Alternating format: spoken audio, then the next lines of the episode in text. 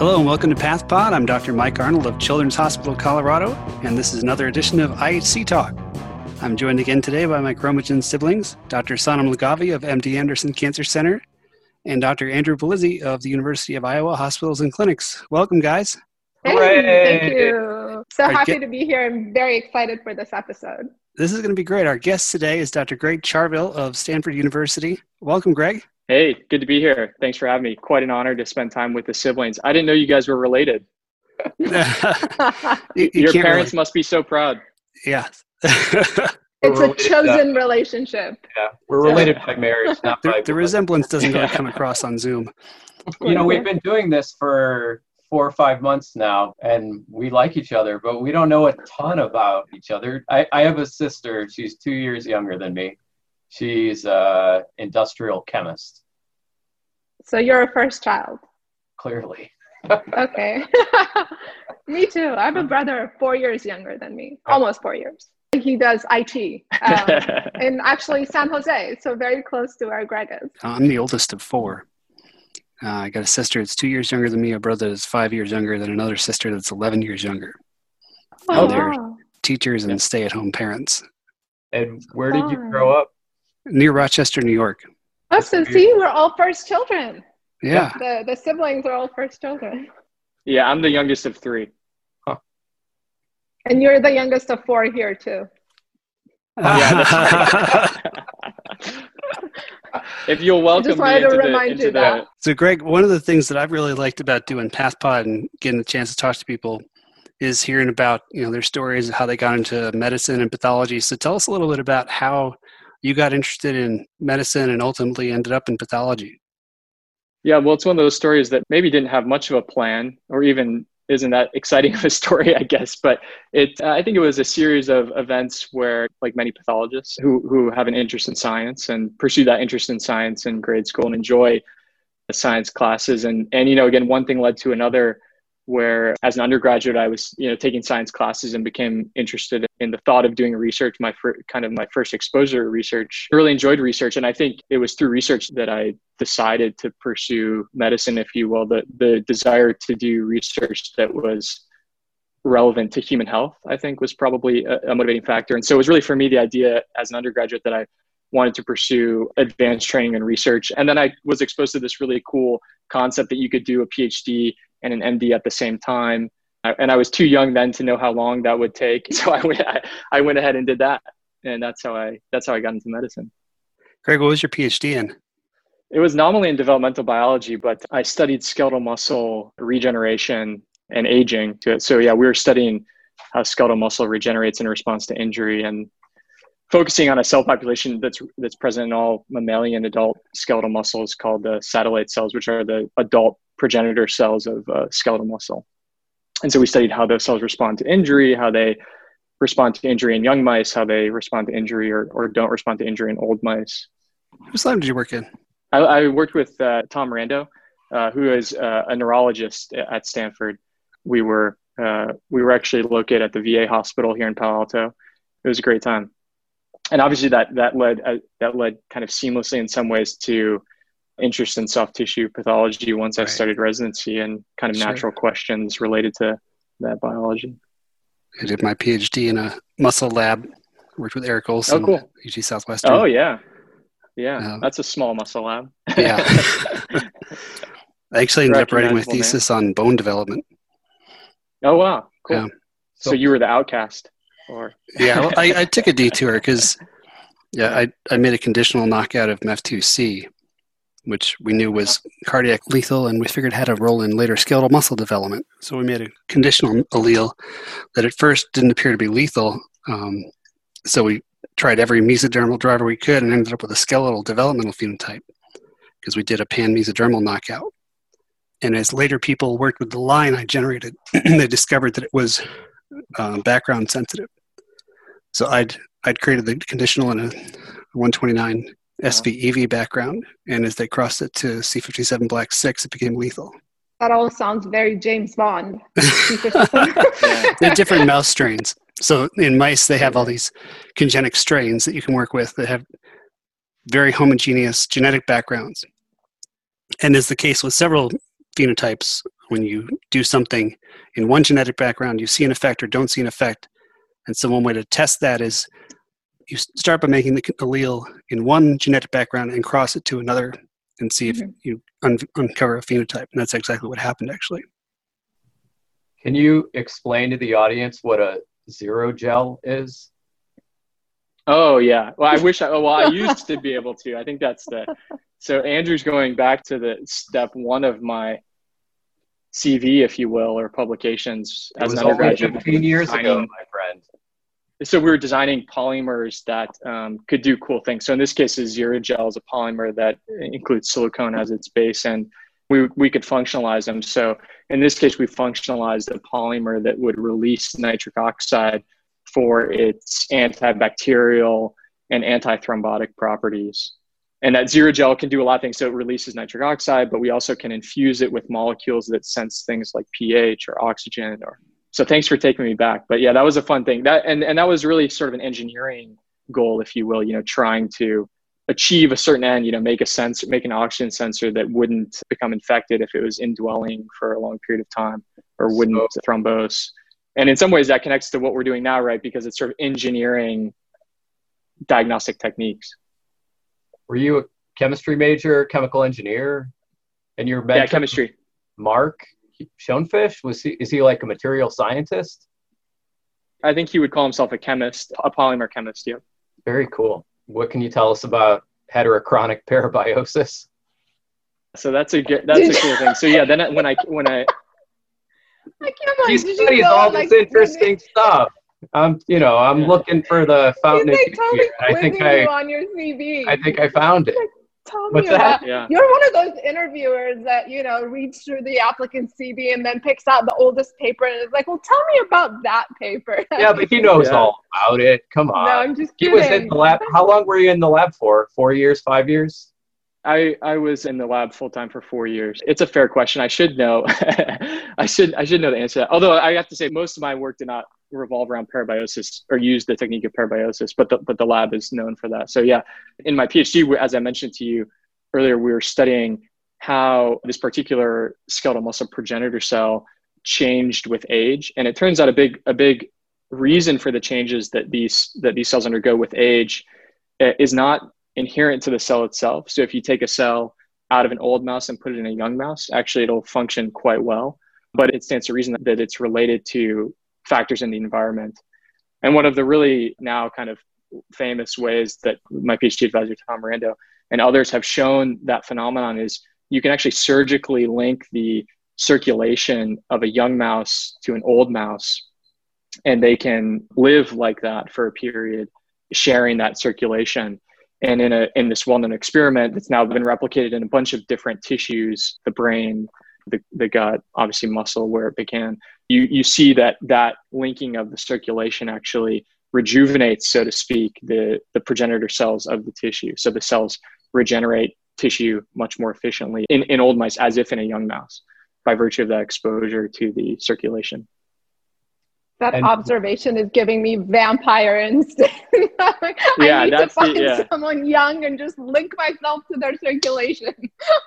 That's the illusion. And and what? actually, there are clinical trials now underway based on th- that study and others where you where they're infusing older folks, typically with some kind of disease. So I think the, the main trials are with in folks with neurodegenerative diseases, but they're infusing them with with plasma from, plasma, from young donors. Yeah. I, I I read about that, but I also read about uh, inducible pluripotency. So you can take a cell and you can induce a pluripotent state by expressing embryonic transcription factors, which are our friends. They're our diagnostic immunohistochemical friends, O C T four, S O C S two, M Y C, NANOG, and actually I don't know if you still follow the lab, but I just, I read this really great paper in Nature uh, Communications where they they treated fibroblasts and endothelial cells from older individuals with these embryonic transcription factors, and they could revert them to having a younger phenotype. And the other thing that's fascinating is we talk a lot about genetics. And the the sort of the pretext for this session was, oh, we wanted to do a session about mutation-specific immunohistochemistry or fusion-specific immunohistochemistry. But another incredibly important idea, concept, is histone modification and chromatin modification. So what happens when you put these embryonic transcription factors into the old cells is it wipes out a lot of the methylation and acetylation marks and sort of resets, uh, rejuvenates, but it resets the epigenetic marks in these in these cells. And this actually has diagnostic relevance, you know, to what to what we'll talk about in a little bit. So, did you get to work on on that rad stuff? Did you get to did you get to make an old mouse young again? Yeah, you know, I did some some work on aging, and we, we were interested in understanding on a mechanistic level how some of the specific factors that we knew that change in age environment actually manifested themselves in terms of pathology within the cells. Even at that point, I was very interested in human biology. So part of my work was translating what we knew in mouse to human. And so we developed protocols to isolate these progenitor cells from human, and we did studies to kind of replicate what we knew about mouse muscle stem cell biology in human. See, we heard a little bit about how you got interested in medicine, and we took a long detour into your PhD. Tell us a little bit about your journey in pathology and your career so far. It's a pretty simple story, I guess. I grew up in North Carolina and went to undergrad at the University of North Carolina. And I say it's a simple story because then in two thousand seven, actually, I came I came to Stanford to join the medical scientist training program, so the M D P H D program.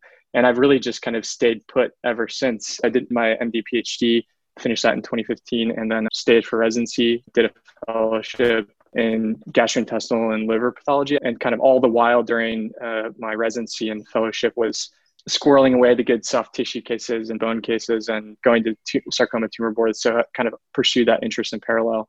And then, yeah, I joined the faculty at the end of that uh, A P training and fellowship year. And now I attend in, in A P.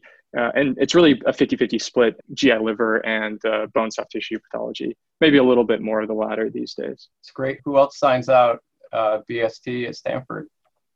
Yeah, so Matt van de Rijn, who has been a mentor of mine in that area for a long time, and then Brooke Howitt, who also does G Y N pathology. Terry Longaker still does a bit of bone soft tissue with us. Of course, she does love G I and G Y N as well. And uh, Christian Kunder also, who does a, a lot of molecular pathology as well. So, yeah, I know Brooke, she was uh, my resident at Brigham. Uh, oh, cool.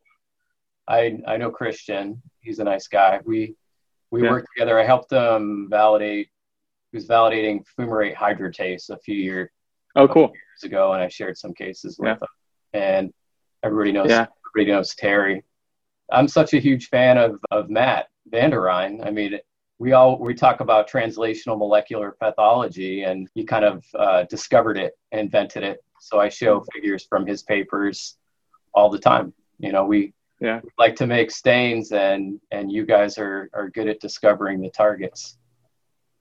Yeah. His office is literally right next door to mine, so I'm very fortunate. Very so cool. Is all of uh, sign out pretty much subspecialized right now at Stanford, or do you do any general sign out? Yeah, it is, it is all subspecialized. I mean, we we obviously rotate on, on the first and second service, and that's still general, but it's all subspecialized now. And that change took place, you know, we sort of used to, and maybe still to some extent, kind of pride ourselves on on being generalists, but the, but yeah. it became a practical limitation, and we, we became subspecialized actually during my training. So it was, I think, in twenty sixteen that we started doing fully subspecialized sign-out. And I think it's obviously been been good, and we enjoy it. I, I enjoy the mix of doing two subspecialties, and it's yeah. worked out well. I think it's great. Yeah. So who made all these sarcoma T M As? You guys got like uh, five hundred sarcomas in array, something like yeah, that. Yeah, that's, that's credit to Matt. He was a big player. The history of microarrays, of course, goes back to Pat Brown, who is a, who is faculty at Stanford, who developed the D N A, R N A microarray, of course, for analysis of gene expression. And then the idea was translated to tissue microarrays. I don't know that Matt was the first, but he was one of the one of the first to employ that strategy. And as you said, now young folks like me benefit tremendously from that resource, whether it's, you know, titering an antibody or analyzing several hundred cases in one fell swoop. Obviously, it's an important strategy. and your biospecimen resource extends beyond sarcoma. I, I cite papers that came out of your institution twenty, twenty-five years ago, like M U M one, for example, that it's expressed mm-hmm. by melanomas was discovered in a T M A project from your lab, that C D one thirty-eight is frequently expressed by epithelial neoplasm. Same deal. There's just loads and loads of great data that come out of your hospital and your that amazing biospecimen resource. I think one of the take-homes is that wherever you are, you're going to be intellectually curious, and you'll have the opportunity to take advantage of various resources at your disposal, and we all have different resources at one's disposal. So here at Iowa, mm-hmm. when I got here, there were zero tissue microarrays, and I've spent the last nine years making T M As of as much as I could, but you burn a lot of juice building them from scratch. So it's cool that they already exist where you're at. Yeah. Yeah. And I think we're all fortunate to work at, at, you know, kind of high volume centers that see rare tumors. I think e- even still something that's been important for me is interactions with people outside of our, our institution. Studying something rare like sarcoma, and, and certain sarcomas are rarer than others, obviously, there's still an important element of collaborating. And that's where it's so nice that we are in a community of pathologists that we're in. And I know we all have interactions outside our own institution that really make that research possible. Yeah. So how did you get plugged in with, with Alex Lazar? And then Andrew Fulp, he's into R M S. He's always been into that, I call it transcription factor lineage infidelity. Mm-hmm. He, he's, yep. he's talked about a similar phenomenon as regards some of the intermediate filaments. How did you connect with Alex, and how did you co- connect with Andrew? It really could be a pretty long story of a, mm-hmm. of a series of mentor interactions, you know, again, at Stanford and beyond. You know, I guess it, I, I, I should give credit back to Matt and Terry, really, who became mentors to me locally, but then very quickly opened up to a broader community of pathologists. Matt was the one who introduced me to Alex, who then really became a mentor for me. You all know him. He's such a great guy. He's very generous. All, all these people are very generous. So so he introduced, so Matt introduced me to Alex. Matt and Alex introduced me to, to Jason Hornick at the Brigham, who I work with now quite a bit on things because they have such a wealth of cases. Terry introduced me to Andrew. I spent a month at the Mayo Clinic with Andrew, learning from his clinical cases, and now that's evolved into a research and, and clinical mentorship. And I guess, you know, for the trainees who are listening, I think that's the number one message from my experience is just the value of those interactions with mentors outside of my own institutions. And now sitting in the position of faculty, I can kind of see how nice it is when a trainee interacts with you, whether they're from your institution or from another institution. Just having that interest in a topic is really enough to break the ice with, you know, people like you all who are very prominent in your field, and then and then the people that we've mentioned who are very prominent in their field. So um, I think we all share that perspective. You know, the reason that I wanted to get Greg on is I wanted to be mentored by him. Uh, yeah, right. yeah no. just, just because someone's young doesn't mean that they can't teach an old dog like me a trick or two. I'm hoping for a, a mutually beneficial relationship. Jason has just been raving about you the last six months or a year or so. Well, the audience don't see it, but I see sparks on the screen. Yeah, They're right. forming. Well, that's high praise coming from you and coming from him, of course. And I guess that's the other fun thing is w- when we interact with anyone, older, younger, we all we all have something to to give one another, right? So that's that's the cool thing about it. It's such a small world. You know, Alex Lazar was my fellowship director. Um, oh, cool. Yeah. Uh, so yeah. I think it was actually his first year of being fellowship director when I joined as a fellow. He's an awesome guy. It, it was really fun yeah. being his fellow. So your your B S T, you didn't do a fellowship. You just sort of picked it up on the job. That's and you did yeah, a month, I'm a, I'm a, which is probably like doing, you know, six months of fellowship anywhere else, given the volume and complexity. And you do G I. I'd like you to talk about, especially for folks going into academics, it's very rare for someone that's doing SurgPath to go into an academic job and just do one subspecialty. That's a great question. I think, I guess, you know, first, uh, the disclaimer, right, is that as as you all know, we all have such unique experiences, right? So you know, the fact that I didn't do a B S T fellowship doesn't mean that someone else wouldn't wouldn't do one, or the fact that I did a G I fellowship doesn't mean that someone else should do a G I fellowship. But I think I benefited from being at an institution where, even though we didn't have a B S T fellowship by name, we have a very, very rich, both intramural and extramural sort of consult volume of bone and soft tissue cases. And so that, you know, I, I felt like that really enabled me to get exposure to this plethora, as you say, of, of different entities that we encounter in bone soft tissue pathology. And then I think, you know, what I tell trainees at Stanford from my experience is that, you know, getting involved in research with people like Alex, with people like Jason, with people like Andrew Fulp, I think, you know, that, you know, we think of research as being very focused on one area. So so we write papers on rhabdomyosarcoma. We learn a lot about what seems like a small area of, of soft tissue pathology. But in some ways, that opens up this whole world of exposing yourself to that clinical field through your research. And so, you know, as I started doing this research, people started to show me cases at Stanford and from elsewhere. And so that it, it sort of all feeds off of one another, the clinical, the research. And so I, th- I think having that research focus also allowed me to evolve as a clinician. And I think that's true both in G I and bone and soft tissue pathology. I think it's it's very important, obviously, in any area of pathology to maintain that clinical exposure, right? Really, as soon as you stop seeing those cases, you can lose a lot of your feel for that diagnostic area. And and I think the other thing to acknowledge is that we all learn a lot on once we become attendings, right? So to, in some sense, there's so much learning on the job that what you want, I mean, my feeling is you want th- that good training equates to understanding your limitations, knowing when you need help, understanding what tools are available to you. So in bone soft tissue pathology, how can you check yourself with a diagnosis? How do you know, you know, do, if something's, if, if something's, what is your room for error? You know, is something benign? Could it be malignant? Is it okay to sign up descriptively? Having that feel for making clinically significant decisions is more important than knowing specific entities necessarily. So that's been my experience. And I think Stanford for me was a great place to train because I, I was able to get this subspecialty training in G I liver pathology. But then again, I was able to really, throughout my training, find the, these opportunities to also expose myself to bone soft tissue pathology. So that flexibility in a training program was really important to me. And I think that's probably true at a lot of other places as well. So the so the message to trainees would be to feel confident trying to build your own path, uh, even if it's not necessarily through an accredited fellowship. I'm sure I would have loved to do a bone soft tissue fellowship, but my wife made me get a job. So, what does your wife do, and where's she from? Did you guys meet at U N C?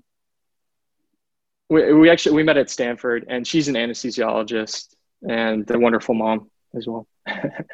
Great. How big is your family at this point?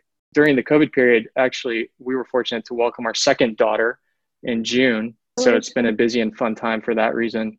You know, we've all been spending more time at home. That's been the silver lining for me, I think, is being being able to spend time at home with with our new one. How old is your oldest or older? She's two and a half. How is she doing? Is she liking the new member of the family? Yeah, she's pretty, it's pretty good. She's always been really into uh, taking care of her stuffed animals and her baby dolls, and so I think it's a natural it's been a natural transition Maternal. for her. Oh, although the cute. real thing may be a little bit overwhelming, but yeah, she's pretty good. You were familiar with Pax seven and you, you studied satellite cells. Is this what led you to rhabdomyosarcoma specifically, or or is that just a coincidence? Nope, that's exactly what happened.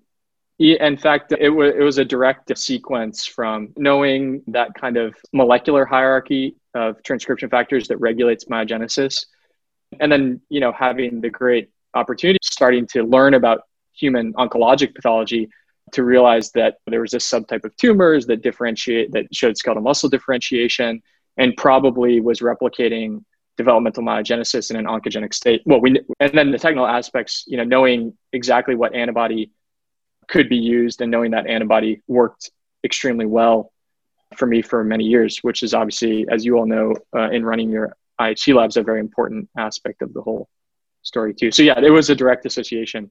So you and then went, again, having the mentorship from that to said, hey, I know about, I know about skeletal muscle stemness, and can I look at Pax seven and small round blue cell tumors? And he said, yeah, that's a great idea. Here's the, here's the erase. Precisely. Did, Did you have support in bringing up the I H C, or do you have a core lab to help you with that? Or, I mean, that's a su- substantial, and we'll talk about it with the D D I T three because they're Yeah. There's yours, there's the polyclonal, and there's the old maybe five prime untranslated region one that never was commercialized. There's there's lots of hits and misses. Did you hit a home run with your first try?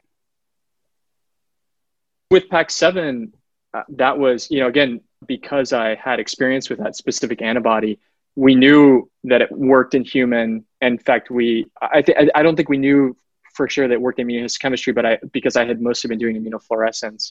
So we knew it worked on formalin fixed tissues. And then I had the technical support of, of very experienced people in Matt's lab to help me translate that as a new resident who hadn't worked with human tissue that much or formalin fixed archival tissue to use that antibody. But it's a very robust antibody. I mean, I don't want, it, it wasn't, it wasn't a challenge. It wasn't challenging from a technical perspective because that antibody works extremely well. I'll tell you anecdotally, one of the very interesting things, and, and this is good for the trainees in the audience here. I'll, I'll always remember the very first titer of that antibody we did was on a normal human tissue array. And I knew that there was skeletal muscle on the array, so I figured it would be a good array to run. And the report back to me from the folks who looked at it, some very experienced folks who have looked at a lot of immunohistochemistry, was that the antibody didn't work because it wasn't positive on the titering array. But it turns out that actually it was just so specific yeah. that it was only present in the very rare satellite cell in the skeletal muscle sections. Yeah, that's the home run. Um, And then we extended it to applying it on, on rhabdomyosarcomas. Um, Mike, do you use uh, PAX seven in your rhabdomyosarcoma diagnostics? It's it's really interesting. Greg mentioned this hierarchy of transcriptional regulation, and we use myogenin and MyoD one, but PAX seven is more embryonic. It's the fir- mm-hmm. It's the first transcription factor. It's the driver. In general, you would you would want to use the more embryonic of the transcription factors because it's more perhaps more likely to be expressed in less differentiated tumors. I think your result with the embryonal rhabdomyosarcoma speaks to that. So this this PAX seven is a really, really good marker of embryonal rhabdomyosarcoma. And then Greg had a secondary finding that was very interesting that, that we could talk about in a few minutes. So has this has this PAX seven immunohistochemistry caught on at all in, in PEDS-PATH? Not not yet in PEDS-PATH. I'm not sure exactly why um, it hasn't. The, the markers we use, the myogenin and MyoD, are a little bit downstream. And I think the difference is that the PAX seven in normal tissues marks the satellite cells, which are precursors that can differentiate into rhabdomyoblasts. And myogenin and MyoD mark cells that are committed to differentiating into rhabdomyoblasts. And I think there's really good evidence that rhabdomyosarcoma in particular isn't always, it's not necessarily a cancer of skeletal muscle. It's cells that have undergone some differentiation towards skeletal muscle. So it, it may be that's why those markers that are a step or two down the transcription factor cascade end up being more popular. Greg, for some background for the audience, tell us a little bit about the utility of PAX seven in, in diagnosing rhabdomyosarcoma. I would say in some ways it's an unsettled, and and I think like all of practice in surgical pathology, kind of a subjective, if you will, thing. But it's true, Andrew gave a very nice description of its position in the hierarchy. And I think what follows from that that position sort of upstream, if you will, as you were articulating, Mike, is that MyoD and myogenin, as you said, uh, described very nicely, is are are indicators of a committed cell type, whereas PAX seven is is not necessarily in a committed cell type. And I think our observations in human tumors actually correlates very well with that, right? It's not, in, in contrast to MyoD and myogenin, which I would say are specific for rhabdomyoblastic differentiation, PAX seven is not specific for rhabdomyoblastic differentiation. It is a feature often seen in cells that are undergoing rhabdomyoblastic differentiation. And in that sense, Andrew, as you mentioned, in certain embryonal rhabdomyosarcomas in particular, it can be very helpful because, as we know, my, myogenin and MyoD positive cells can actually be quite rare in some of those tumors. I view those as sort of relatively undifferentiated embryonal rhabdomyosarcomas. But again, you would lose out on some specificity. Obviously, the example of Ewing sarcoma is a, is a notable one that we found. But then there are other, you know, synovial sarcomas, mesenchymal tumors that are sort of poorly differentiated mesenchymal tumors that can express PAX seven as well. So I think the utility in my diagnostic practice, and, and I should say, you know, I mean, obviously I'm very unique. I studied it. I use it clinically. because I'm very used to its use. I guess I, I'm heartened by the fact that my colleagues in our soft tissue group also have kind of developed uh, a knack for using it as well. I think the utility really is in those embryonal rhabdomyosarcomas or other malignancies exhibiting rhabdomyosarcomas differentiation, that they're above MyoD and myogenin, if you will, on the hierarchy. So in those cases, there, there's plenty of cases I've seen typically in the consultation service where a rare MyoD or myogenin positive cell gets overlooked, and PAX seven is sort of diffusely positive or much easier to identify the positive cells, or give some reassur- reassurance that that tumor is more diffusely rhab- rhabdomyoblastic than you might have appreciated on a MyoD or myogenin stain. So if you have a tumor that's PAX seven negative, can you confidently say that it's not rhabdomyoblastic? No? I, I see Andrew no, shaking his head. No. Yeah, so we, we try to make that point that, that it's not, yeah, they're, they're really, I would say none of the lineage factors in my, PAX seven MyoD or myogenin are one hundred percent sensitive. We know in spindle cell rhabdos, for instance, myogenin is often very focal or negative. Uh, MyoD does a much better job in, in general in that class of rhabdomyosarcoma. So y- you have not excluded rhabdomyosarcoma just by doing a PAX seven. You know, so the interesting thing that, and an unexpected thing that came out of Greg's study is that it's a baller marker of Ewing sarcoma. It was diffusely strongly expressed by like, like seven of seven, but then he did a subsequent study where he looked at over one hundred uh, Ewing sarcomas, and it was positive in all of them. It was negative in all the C I C D U X four or C I C D U X four, depending on, you know, what side of the debate uh, you're on.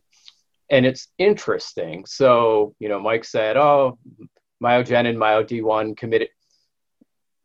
I think that PAX seven hasn't caught on yet because our diagnostic practices, they're ingrained. They're uh, canalized was one of the was one of the terms that your mentor used. And so it takes actually disruptors to to subvert the dominant paradigm.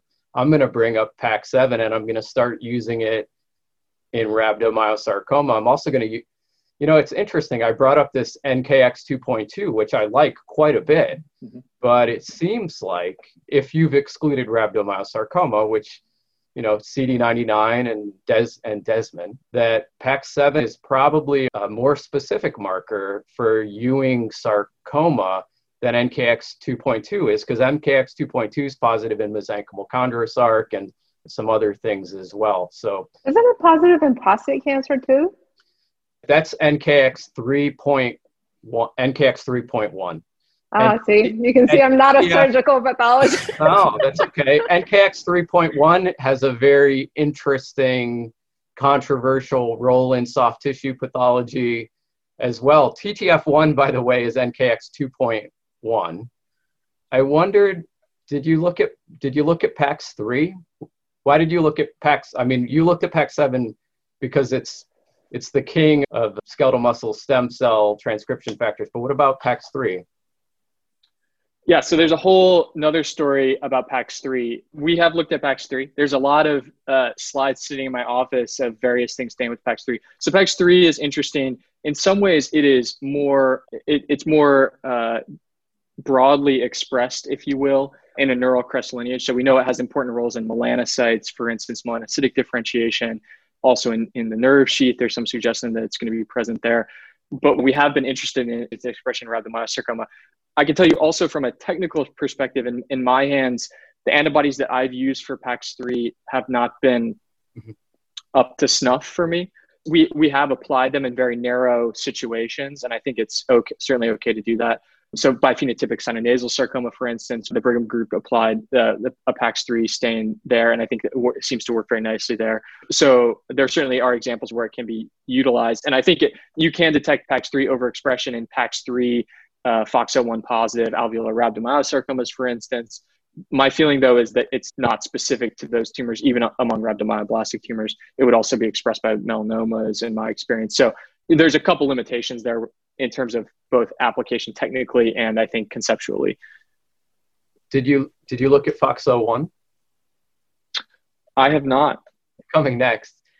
Yeah. Hey, I wanted to ask you, Greg, just real quick, yeah. the cases of alveolar rhabdomyosarcoma that were PAX seven reactive, do you know if those yeah. had a PAX seven fusion? So this is a great this is a great story for the molecular surgical pathologists in the audience. As you know, PAX three, FOXO, PAX seven, FOXO, PAX three, and PAX seven alternate with one another developmentally. They can change places, and obviously in oncogenesis and in the progression of alveolar rhabdomyosarcoma. So it turns out our the PAX seven antibody that we use diagnostically is directed towards the C-terminus. We don't know exactly what the epitope is, but we believe that it's probably an epitope based on the antigen that was used to raise the antibody. It's an epitope that would not be present in the translocation protein. So you wouldn't expect our antibody to be detecting the chimeric protein, the, the fusion protein. And so then there's a whole interesting story about what is the pattern of PAX seven expression in alveolar rhabdomyosarcomas. And that's actually very interesting. Where we see in alveolar rhabdomyosarcoma, Mike, as you know well, uh, myogenin in general is diffusely positive, diffusely strongly positive, whereas its expression in embryonal rhabdomyosarcoma is more heterogeneous. We see in, in alveolar rhabdomyosarcoma, PAX seven expression is actually quite limited in general as a class of tumors. And it seems like it may be marking a population that that may be myogenin negative within within that. So reflecting some small degree of heterogeneity of, un, of uncertain significance. But you can almost start to pick out alveolar rhabdomyosarcomas from embryonal rhabdomyosarcomas based on that, that pattern of PAX seven expression.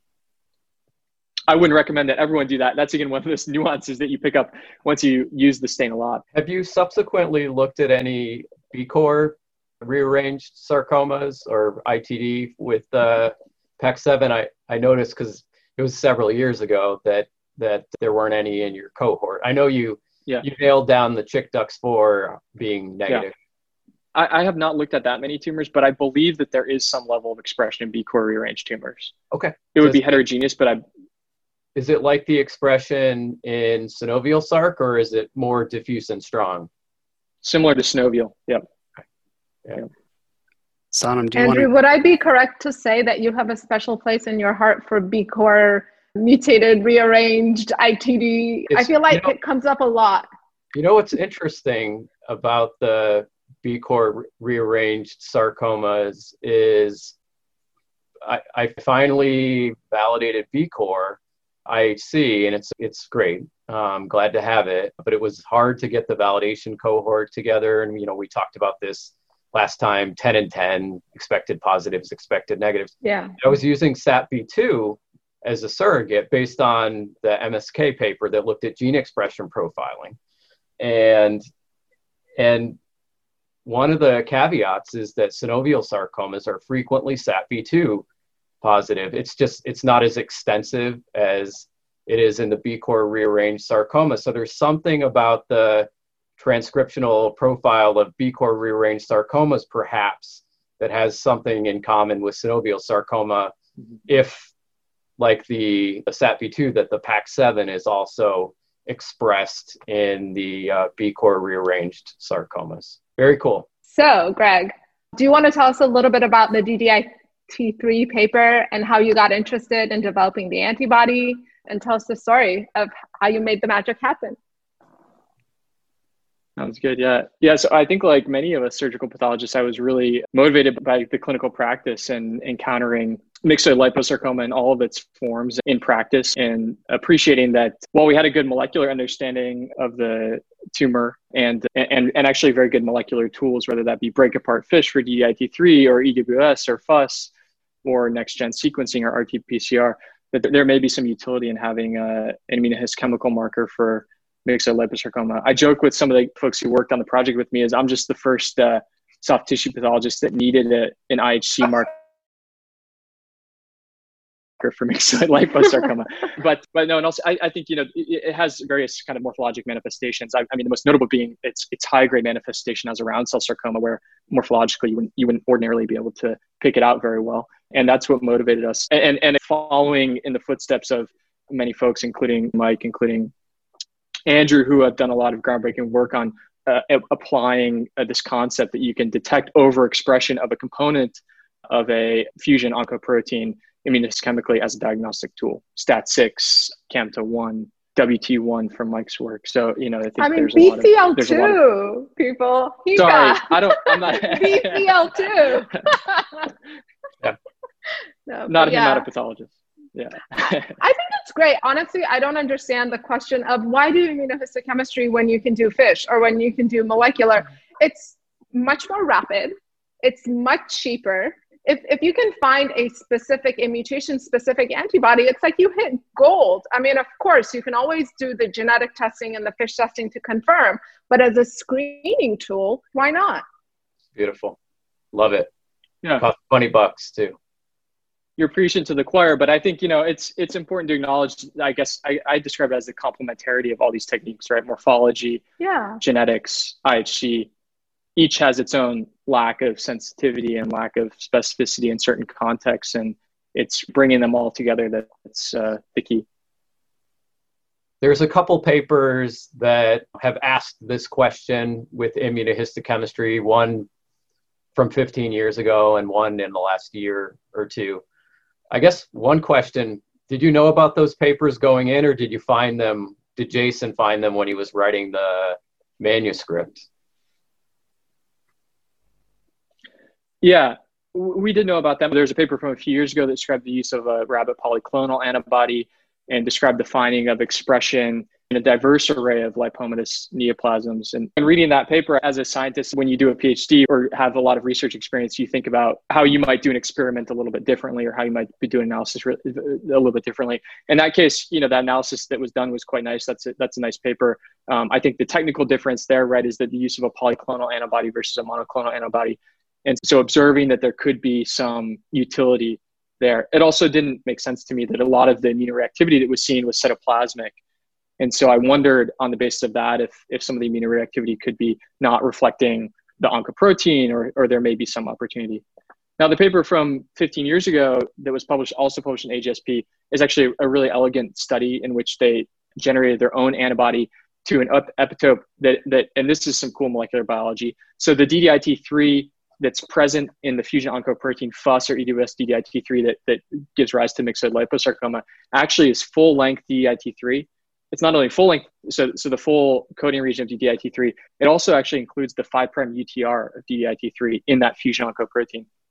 And what this paper from fifteen years ago did that was quite nice is they actually designed an antibody, or they raised an antibody against an epitope that was present or thought to be present in that five prime U T R region, which would at least theoretically be completely specific for that fusion oncoprotein, would not reflect endogenous D D I T three expression as we are with the antibody that we're using. And that and that study did a really good job. I mean, they looked at quite a few myxoid liposarcomas, I think at least a couple dozen. They did not look at that many tumors on the differential, so it's not clear what the specificity of the antibody would have been. And then that antibody just didn't come into practice, either because it wasn't commercially available or couldn't be made com- commercially available. So, so what happened was when they went to pick your antibody company, when they went to, to try to get this antibody commercialized, the vendor said, it's going to be fifteen years before Greg Charville needs uh, D D I T three immunohistochemistry yeah. to diagnosis of myxoid liposarcoma. Yeah. Also, yeah. Yeah. I, I'm glad that, that Greg did it. You know, having spent the last week, that's not true, the last day and a half, reading the collected works of Greg Charville, I know that when when Greg thinks that somebody uh, did something smart, he refers to it as elegant. You mentioned that the D D I T three antibody you're using also detects the endogenous protein. And, and in your paper, you described that strong diffuse expression was characteristic of myxoid liposarcoma, but you saw lower levels of expression in patients that had undergone chemotherapy or radiation. How did you come to piece together that that was the correlation?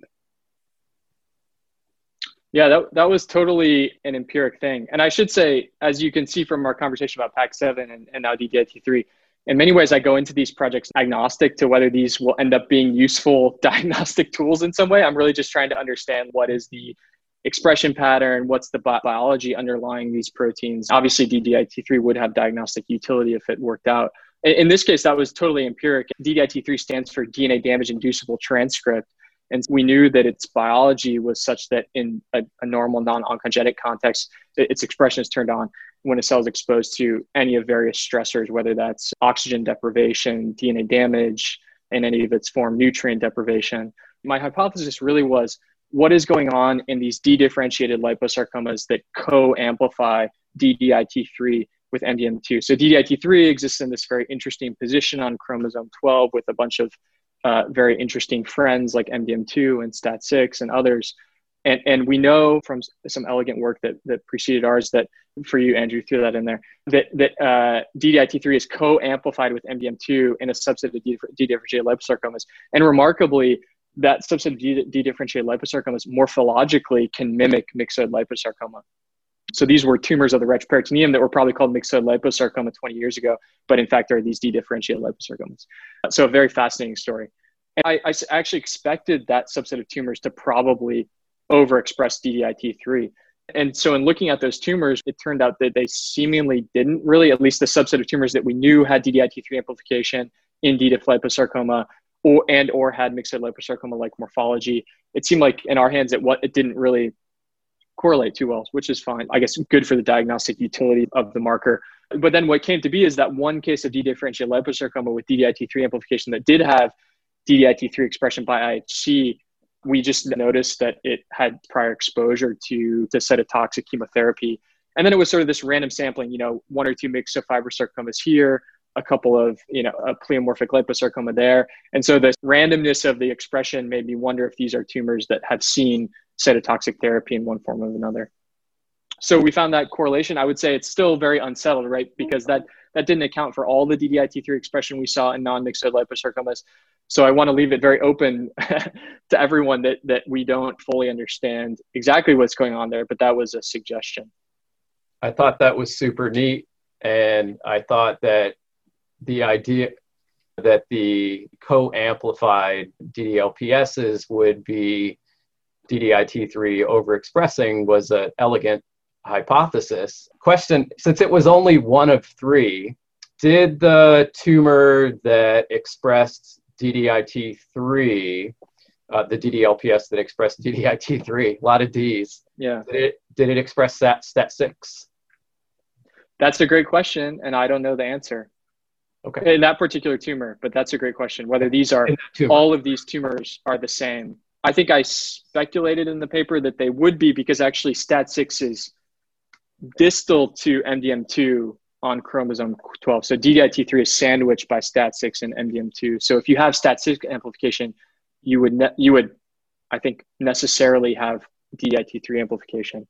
It, it also turns out that the proportion of dedifferentiated liposarcomas that, in our hands, that had uh, D D I T three overexpression also had, is similar to the ones that had STAT six expression. And I think the level of STAT six expression, you, like the frequency of cells that you see positive in most D diff liposarcomas, is kind of similar to what we're seeing with D D I T three in general. Uh, so Greg, can you tell me what the mechanism for overexpression for uh, the protein is uh, when you have the fusion protein? Because in the heme path world, there are different mechanisms for aberrant antigen expression, right? Let's say if you have an N P M one mutation, it's the cytoplasmic localization that causes the abnormal pattern of staining. Whereas if you have T P fifty-three mutation, it's the lack of normal degradation that leads to overexpression of the protein. So what is it for D D I T three? Can you tell us the mechanism? That is an excellent question. And the answer is no, I cannot. I don't know. We know that in general, a lot of these fusion oncoproteins are overexpressed, actually at the R N A level, but also and at the protein level. I think in general, in many cases, we don't really know why it is overexpressed. You know, you bring up some some potential hypotheses, whether that's related to the stability of the protein or whether it's somehow in a, in a cyclic feedback leading to overexpression of itself, which I believe is known for certain fusion oncoproteins. But I have to say, in the case of uh, myxoid liposarcoma, I, I don't know the answer to that. But it would follow with a long line, obviously, of other fusion oncoproteins that are overexpressed and, and nuclear localized as chimeric tr- transcription factors. So it is functioning, we think, as a chimeric tr- transcription factor, hence its nuclear localization. As in other fusion oncoproteins that involve F U S and, and E W S, these E T S transcription factors, they, uh, or, or F U S and the E W S, they, they tend to donate a transcriptional activation domain to the, to the uh, D D I T three. So D D I T three is thought to actually natively function as a transcriptional repressor. But it would follow that when you add that E W S or F U S five prime transcriptional activating domain, you would make it a, a transcriptional activator. So you're turning a repressor potentially into an activator. You know, Greg, he's very humble. He's like, oh, I diagnostic application, I don't know, that's for the public to decide. I'm just, you know, he said, I'm just putting it out there. But I'd say, you know, that's that's why we're here, because it, it seems like a potentially very useful tool. And you you highlighted one a, a few minutes ago, and there's one that another that's well highlighted in the paper. You know, how would I use D D I T three immunohistochemistry? Would I use it in a morphologically straightforward myxoid liposarcoma? No. Would I use it? Would I potentially use it in a round cell sarcoma? That's not a, you know, that's not a Ewing sarcoma, and that's not a poorly differentiated synovial sarcoma, and et cetera, et cetera, potentially. But I think the the probably the single most useful diagnostic application would be looking at treated tumors doing margin status. Like, this is how I would always use M D M two immunohistochemistry, you know, in a in a whack out of, of a well-diff liposarc, maybe that's seen radiation, and there's funny cells from therapy, and you don't know whether they're tumor cells or or not. In in this instance, if they're strongly D D I T three positive, it would suggest the presence of residual myxoid L P S. So that brings up a question for me, and this is because my my lack of experience in surgical pathology, if you will. So for margins, let's say if the margin is cauterized, does it still work? It's a great question. I did not systematically look at cautery effect. I guess I would caution use of it, as with any antibody, in the context of cautery, because as we all know, that can, I, I guess I would sort of expect it to to, ca- to yeah. cause problems for the antibody, but decal. I did not systematically. And decal. I also did not look at, de- I did not look at decal. But Pax seven works great in decalcified yeah. bone marrow. It does? Right, yeah, we did. Yeah, that's interesting. It, yeah, yeah. yeah we had to, you, Sebastian, wrote a really nice paper in, in Virchow's archives. Yeah. Well, Greg, thanks for joining us. It's been really great talking with you, and I've learned a lot. Yeah, well, thank you. It's been a pleasure and, uh, and an honor. Hope to be back. Great. Thank you so much. This was great. I really, really learned a lot. Thank you. Well, it's happened again. You've wasted another perfectly good hour listening to I H C Talk. Don't stain like my sister. And don't stain like my brothers. Don't stain like my chromogen siblings.